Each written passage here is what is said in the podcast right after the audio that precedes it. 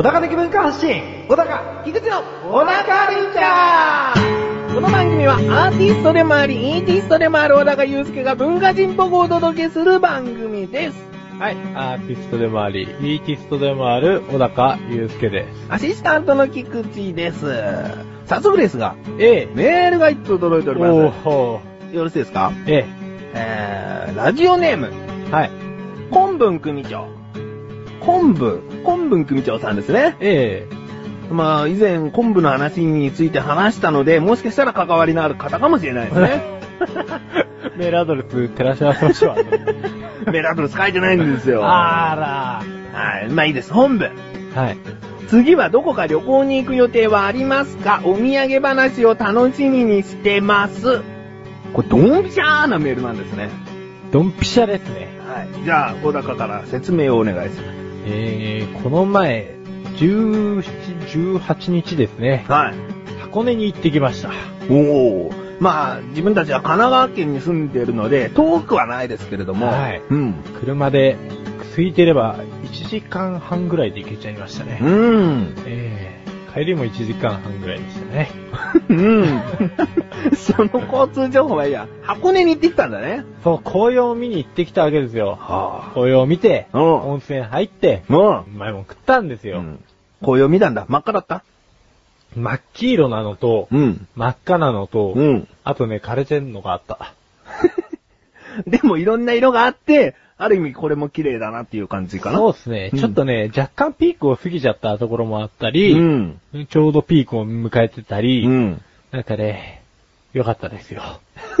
ピークを過ぎちゃったところはあんま良くなかったわけですけれども。まあ、100点ではなかったけど、70、80点ぐらいはいい景色だったなってことね。そうですね、85点ぐらいですね。お 枯れてんのあって黄色いのもあったのに ?85? うん軽く、なんか、その予測を外してやろうと思って。縦ついてやろうと思って。立つくんじゃないよ。あんた女子だろうよ。アシスタントね。うんで、まあ、ちょっとポロッと温泉なんつったけど、ええきっと、奥さんと一緒に入ったりなんかして、したよ。たまらんな。いいね、たまらんなと言える感じいいね。そう。うん。泊まった旅館がね、うん紀ノ国屋っていう、こう、創業かなり古い、うん。明治時代ぐらいからやってるお旅館に泊まったんですよ。おで、そこが、まあ、貸し切り風呂っていうのがあって、うん。まあ、ほんと30分ぐらいしか入れないんですけど、うん。まあ、夫婦水入らずでうん。入れるわけですわ。うん。それは何？自分たちの部屋の中に組み込まれてるんじゃなくて、別に歩いて行って貸し切り風呂っていう場所がある。一応泊まったところが別館で、うん。別に本館があるわけです。本館の、えっ、と、敷地の中の露天風呂なんですけど、じゃあ時間によって、ここの部屋の方は何時から何時までってことね。そうそうそう。はいはいはい。や、よかったですね。あのー、足の湯温泉っていう部類になってて、その箱根っていろんな温泉の種類があるんですよ。確か12、13ぐらい種類がある。う。ほで、その中でも、こう、なんていうんですかね、滝蓮太郎が愛した、温泉、足の湯温泉に入ってきたわけですけれう。ども、はい、そうなんですね。ええまあもう硫黄の匂いがプンプンしてね、うんちょっと白濁してて、うん。うん。まあのんびり使って、うん。まあオスクさんと乳くり合いながらね、奥さんと。え はい。詳しく聞かないですけど。うん。まあ乳くり合いながら。いいよ、そこ繰り返さないんで。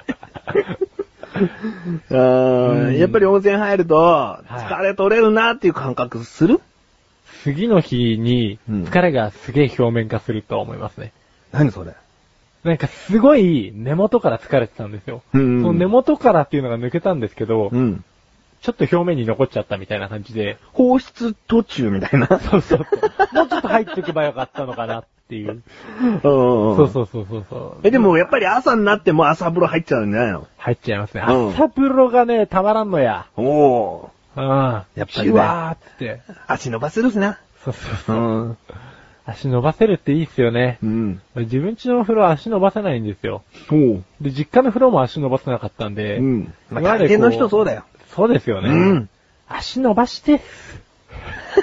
ということで、足伸ばしてきました。うん いろんな意味で。そうそうそうそう。実際にもみたいなことで。うーん、まあ、旅館の料理はね、多かった。あ、そうだ、料理ね。どうだったの？やっぱりそういう老舗だからさ。そうそうそう。牛しゃぶほ付きの、あとはまあ普通の解析だったんですけど、う。うん。まあまあ美味しかったですね。その牛しゃぶはでも、肉は柔らかかった。やっぱり霜降っちゃってるような。そうそうそう。でも、量が多くて。量が多い？本当に。なんかね、自分からすると、そういう人生のお店って量が少ない感じがしてね。ちゃうちゃうちゃうちゃうちゃう。物足りないんだよね。ちゃうちゃうちゃうちゃうちゃう。何？ちゃうちゃうちゃうちゃう。あのね、前にね、あの、石川県行った時になんですけど、うん。あの時も旅館に泊まったんですよ。うん。それなりにちょっといいとこに頑張って払ってですね。そこもめちゃめちゃ多かったんですよね。ほう。だから料亭はね、多いっす。料亭っていうか旅館は。量が多いんだ。うん、解析系もかなり多いっす。あ、そう。うん、だってもう死ぬほどもう食えないっていうところになってからご飯が出てきて、で、最後に、まあデザートが、うん、もうんのすごい出てくるわけですよ。デザートもものすごい出てくる？ものすごい出てで、くる。ちなみにそこの旅館はで何がデザートだった？なんだっけな、なんかね、変なフルーツ。フルーツと、あとマンゴープリン。おうおうおうフルーツのなんか盛り合わせみたいなやつとマンゴープリン2種類出てくるんですよ。おういいじゃん。フルーツもじゃあ、そうフルーツがそう、量が多いってこと？そうそうそうそうおうなんかもうお腹いっぱいで。うん。てかそれまでのおかずも全部クリアできてないのにっていうね。多いんだって本当に。あ、そう。でも満足したんでしょ？満足した。うん。うんで、今料理と温泉と紅葉を見てきたっていう話が出てきて、他になんか、箱根、ズバリ箱根してきたな、みたいな。あとね、戦国原っていう都市があるんですけど、戦国原。。戦国原という、うん土地があるんですけど、あ土地がうんあそこはね、あの、今の季節がやばいんですよ。すすきがものすごい、うんもう、一面グワーなってるところがあって、おうもうすすきに囲まれちゃうみたいな。囲まれちゃってきました。俺、下手くそだな。喋り。なんだこれ、囲まれちゃう。鈴木がいっぱいあって、見事な風景でしたとか、見事な風景でしたよ。何もそこに入って囲まれちゃいます。囲まれちゃう。イメージはすごいできたよ。うんだけど楽しそうな感じしないよね。んちょっと怖いよね。ホラーだよね。鈴木に囲まれている人物ってね。そうそうそう囲まれちゃったんですよね。うん。鈴木ってちょっとね、わたわたがついてて。そうそうそう。しかもあの、僕、まあまあ身長大きい方じゃないですか。うんあ全然高いんですよ、僕。んうん。うんまあ、囲まれるわけですわ。それでも囲まれるのね。囲まれちゃいますね。あものすごいんですよ。あそこは絶景ですね。いい景色な感じがする、そこは。そうそうそう。うんうんうんなんかね、いいよ。じゃあそういう箱根に行って、もうそういう秋ならではの景色を楽しんできたと。そう、秋は行っていいんじゃないかな。そういう景色も楽しいし、うんまあ、寒いから温泉も恋しくなっちゃうし、おうおう料理はうまいし、奥さんがいれば乳くり会えるわけだ。それは、まあそうだけどね。まあ、まあそれは夫婦それぞれ仲の良さがあるからね、あれだけど。うん。うん。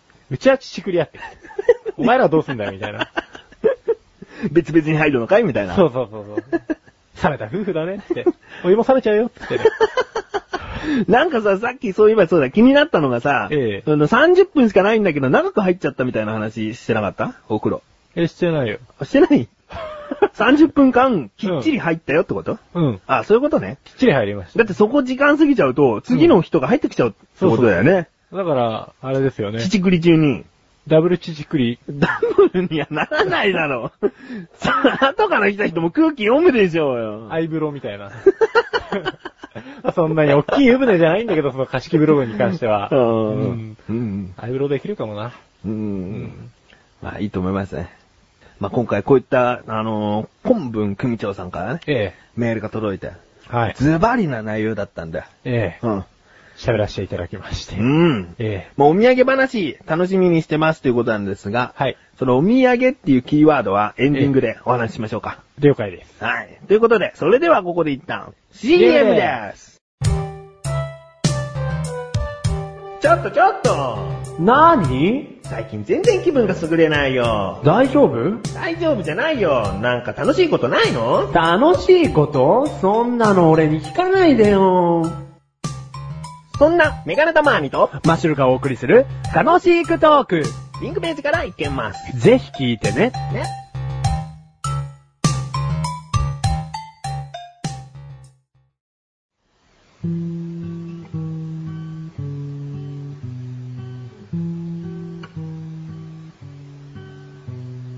小高郎の料理教室。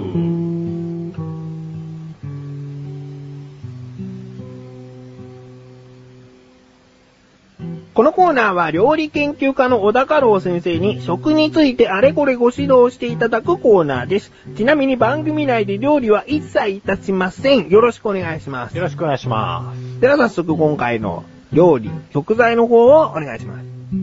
ゆで卵です。ゆで卵あ卵ということではなく、ちょっともう調理限定のゆで卵、あ。ゆで卵です。い、きましょゆで卵とは、う。うん。とは、まあ、大抵の人知ってるでしょうが、卵料理ですよね。卵料理ですね。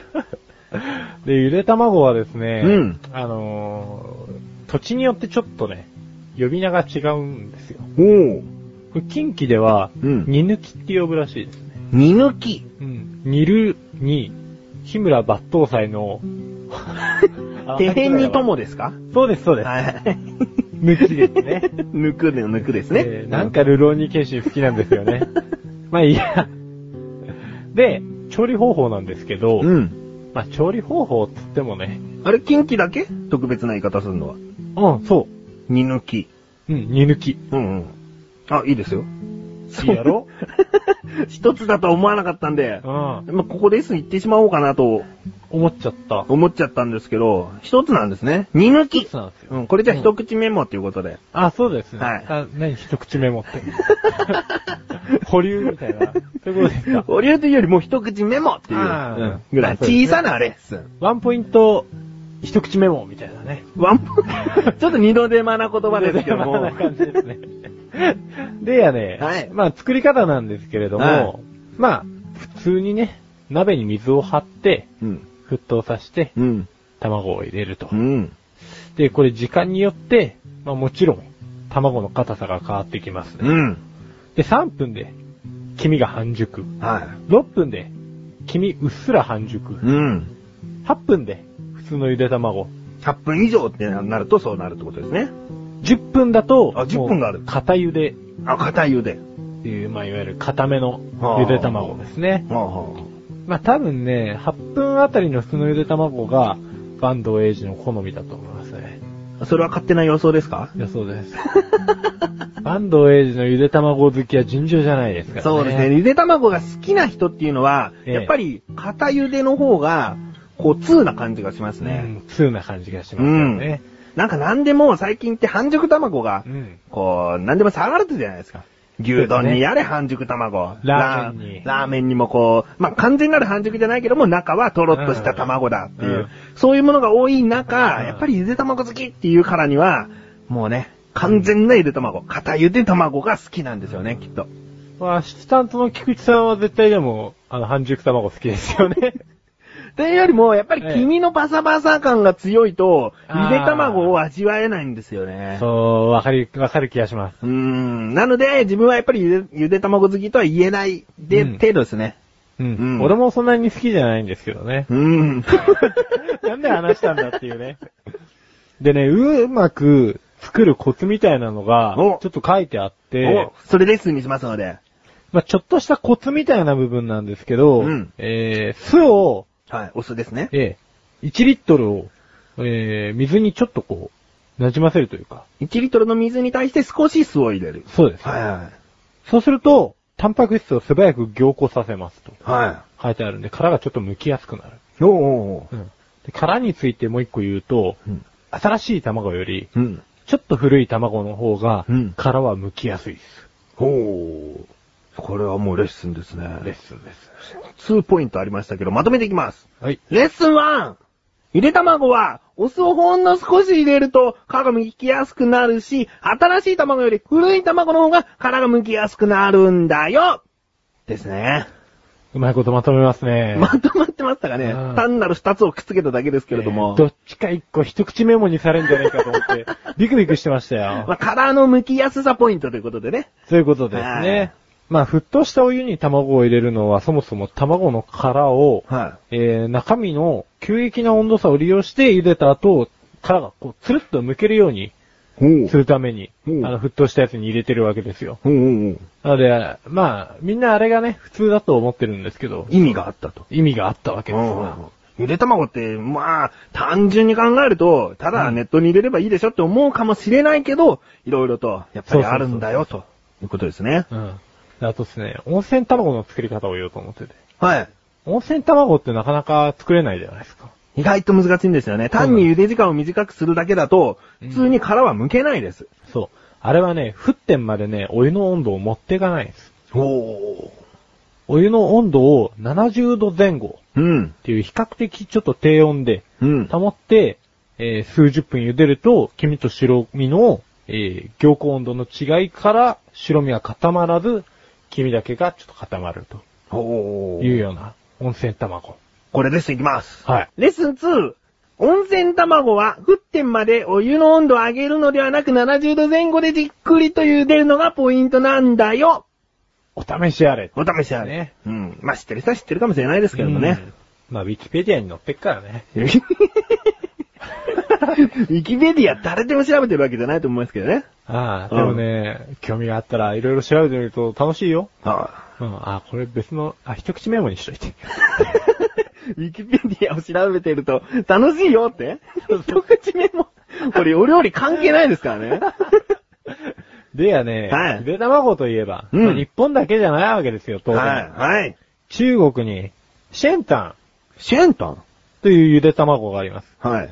まあ、日本では塩卵うん。と呼んでる。うんうんまあ、アヒルの卵を1ヶ月程度塩漬けしたもの。うん。なので、かなり塩味がきついです。きついんですね。そのまま食べるっていうよりかは、うんまあ、調味料的な扱いになってて、うんそれを削ったりなんだりしてサラダに乗せて食ったりするのが、うんどっちかというと主流みたいですね。おー。うんちなみに、フィリピンとかベトナムでも、パロットって呼ばれる類の、ベトナムではチュンビロンっていうはゆで卵があるんですけど、これは恐ろしいんですわ。孵化直前の卵をあーはい茹でるんい。で、うん。まあ要は、食ったら、中から羽とか骨とかが出てくるわけですから。うんあ剥いたら、まあ見た目はグロテスクですよね。うん。うん昔、あの、ゲテモノ料理特集みたいなテレビ番組で見ました。そうそうそうう。ん。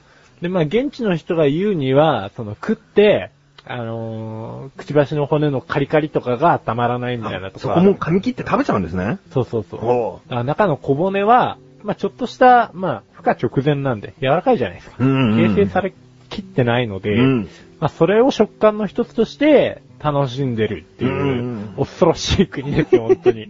まあ、いいように解釈すると若鶏って美味しいよねっていうことが言われてるので、まあ、なくはないと。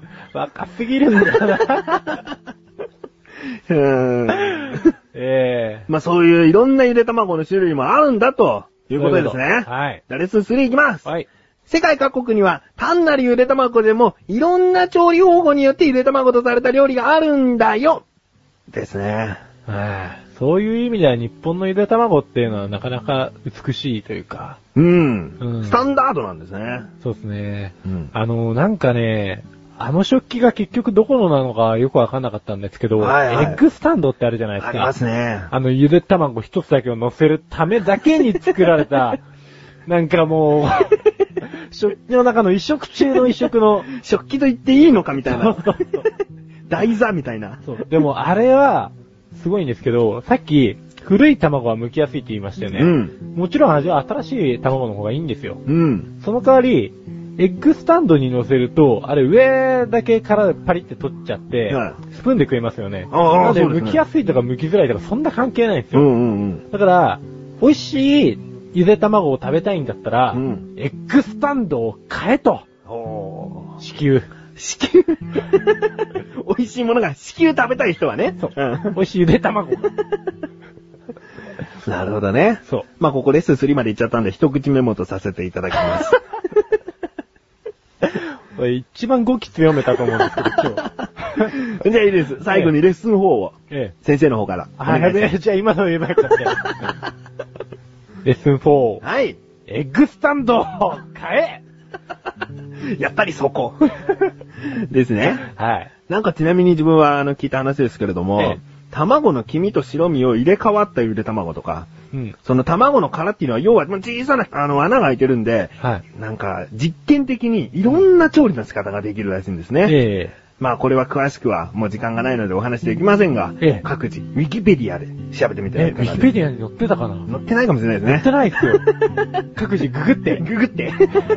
もっと広い範囲で検索して、そうそうそうえーお調べになっていただけたらと思います。ということで、はい。今回のご視聴は以上ですね。以上です。先生、ありがとうございました。皆さん、菊池賞のなだらか向上心をご存知ですか？日頃思っていることや感じていることを、私、菊池賞がなだらかにお話ししている番組です。日常の疑問に対して自力で解決しているコーナーもあります。皆さんのちっちゃな疑問から壮大な謎までメール待ってます。菊池賞のなだらか向上心は毎週水曜日更新。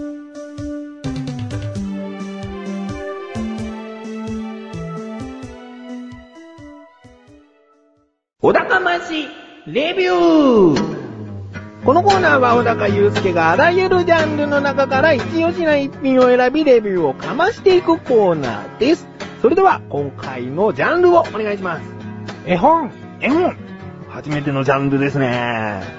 では作品名お願いします。100万回生きた猫です。おお !100 万回生きた猫聞いたことあります？あ、聞いたことある見たこともおそらくあります。ある。うん。それはですね、佐野洋子さん、はい。まあ絵本作家の。はい。この人が1977年に出版した、うんえー絵本なんですけれども、ん。まあ当時からもう人気がすごくてですね、まあはい大人も子供も読めちゃいますよと。まあ絵うん本はやっぱり子供向けなんで、うん。じゃあそれなりにこう、文字も、絵のタッチも、うん。やっぱり子供向けに優しく書いてある本なんですけど、意外に僕は最初読んだ時の印象としては、まあ、えぐいなと思ってたんですわ。ああ、なるほど。はい。まあ、この猫が、あのー100万回生きた猫っていうのはまんまその通りで、んり猫の輪廻転生みたいなところの話なんですけど、うん。まあ、ある時は王様の猫とか、船乗りの猫とか、泥棒の猫とかやってるわけですわ。うん。で、何回も、その王様の時は戦争で、あの、嫌で死んじゃって、船乗りの時は落ちて死んじゃってとか、うん。まあいろいろあるんですけれども、うんまあ生き返るわけですよ。その都度。はい。で、最終的に猫は野良猫になって。えっ、と、誰の猫でもなくなりましたと。うん。で、えー他のメス猫たちが、その猫をチヤホヤするわけですわ。うん。100万回生きたんでしょ、あんた、みたいなう感じで。ん。うん、でも俺もう100万回生きたから、お前らなんか今更おかしくてしょうがねえや、つって、相手にしないんですよ。うん。ただそういう時に、こう、白い猫、メス猫が来てですね。で、まあちょっと話して、その猫はいろいろ、その白い猫にも自慢をするわけなんですけど、全部興味なさそうなんですよ。で、だんだんこう、その、100万回生きた猫が惹かれていって、その白い猫とお付き合いして、で、子供を作って、幸せに暮らしてたんですけど、だんだん白い猫はおばさんになってうん、最終的に死んじゃうわけですよ。うん。そしたらその100万回生きた猫は、もうものすごい勢いで泣くわけでさ。うん絵本で見ても、ものすごい勢いで泣いてるんですよ。うん。大変だなと。で、その次のページで、その100万回生きた猫も、また死んじゃうんですけど、はい。うんで、そのままやっぱり息を引き取っちゃうんですよ。もう生き返るもう生というき返らなかっことはなかった。た。そうそうそう。うん。だから、これはね、深いぞと。深いですね。そうそう。深い話だぞと。まあ、どっかの番組でこんなテロップがあったような気もしますけれども、うんまんまこれはね、うん本当そういう感じのイメージで、まあ最初えぐいと、そうそうそう。小高言ってましたが。うんうん。これね、結構ね、えぐいんですよ。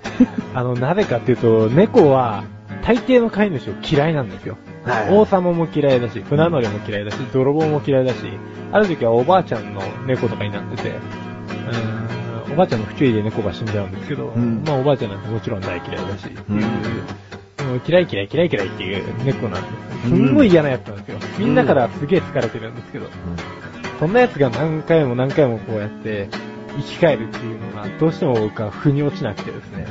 そんなやつ一回で死ねえよと。思ってたわけなんですわ。小高がですかなので、どっちかというと僕の発想がエグいって話なんですけど。うん。本当にいろんな捉え方があるあると思うんですね。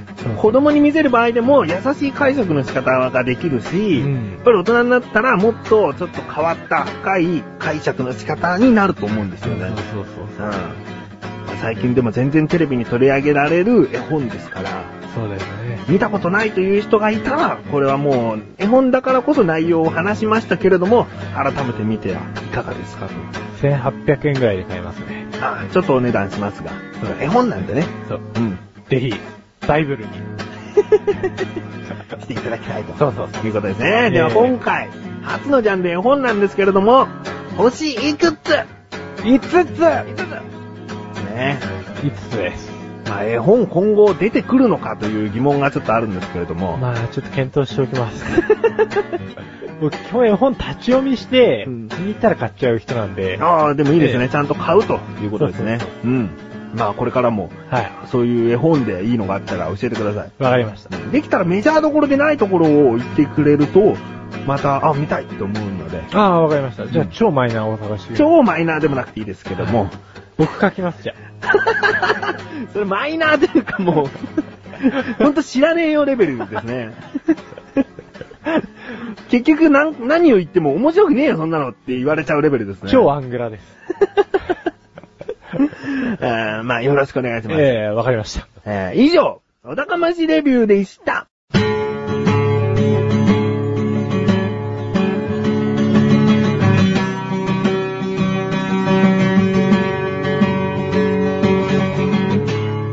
エンディングの中はい、ということで第18回も終わりを迎えようとしております。はい。どうでした？いや今回卵なんていうキーワードがありましたけども。ー、そうですね。うんこの卵もちろん、うん。いろんなことに関係がありますよ。いろんなことに関係がある。ええ箱根といえばですね、はいやっぱり温泉。ええうん。黒卵ありますよね。そう、大涌谷のね。はい。黒卵にあえて触れなかったのが気になりますね。箱根行って黒卵食べましたか？食べましたよ。うんもちろん。寿命が伸びると言われてるんで2ね。個食べたんで14年飲みました。14年伸びた。はああ、よかった。明日死ぬ予定があと14年生きられますね。い。そうですね。ほんと危なかったですよ。ギリギリセーフで。ギリギリセーフでしたね。ね危ない危ない。でも大丈夫。100万回生きるから。なんかさ、タペストリーにも程があるというか、継ぎはぎすぎだろうっていう。なんかもう上手くないよな、むしろ。何その繋ぎ方みたいな。どんだけ不器用なの？器用ぶってる不器用な発言でしたね、今のは。まあそう、まあそうね。うん。ええ まあそうね。何が？明日死ぬ予定だったけどってこと？そうそう。明日死ぬ予定だったけど、うん。一応ね、長生きできるようになりましたので、うん。黒卵おすすめと。ん？黒卵はね、でも普通のゆで卵だよ。え、それは言っちゃダメだよ。あ、そうだ。それはさ、うんやっぱり行ってきて、箱根大使なわけだから、うん。ね、え？この場では、あ、ね、今回だけは箱根大使なわけだから、あそっか。けなしちゃダメだよ。ぜひ大涌谷。大枠なに。ええ黒卵ど黒卵ね、マジやばい。うマジやはい。マジやばい。い下手くそな感想ですね。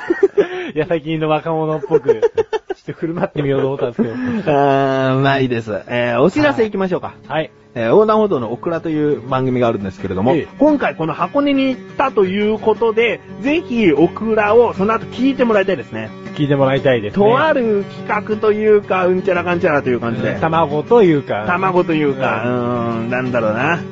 黒卵というか、うん。なんかあるので、気になるという方というか、もうこれを聞いちゃったら、オクラ聞いちゃった方がいいよ、今回だけは、という。そうですね。ことですね連動企画っていうね。うん。いや、そうでもないか。そんな大きい話じゃないな。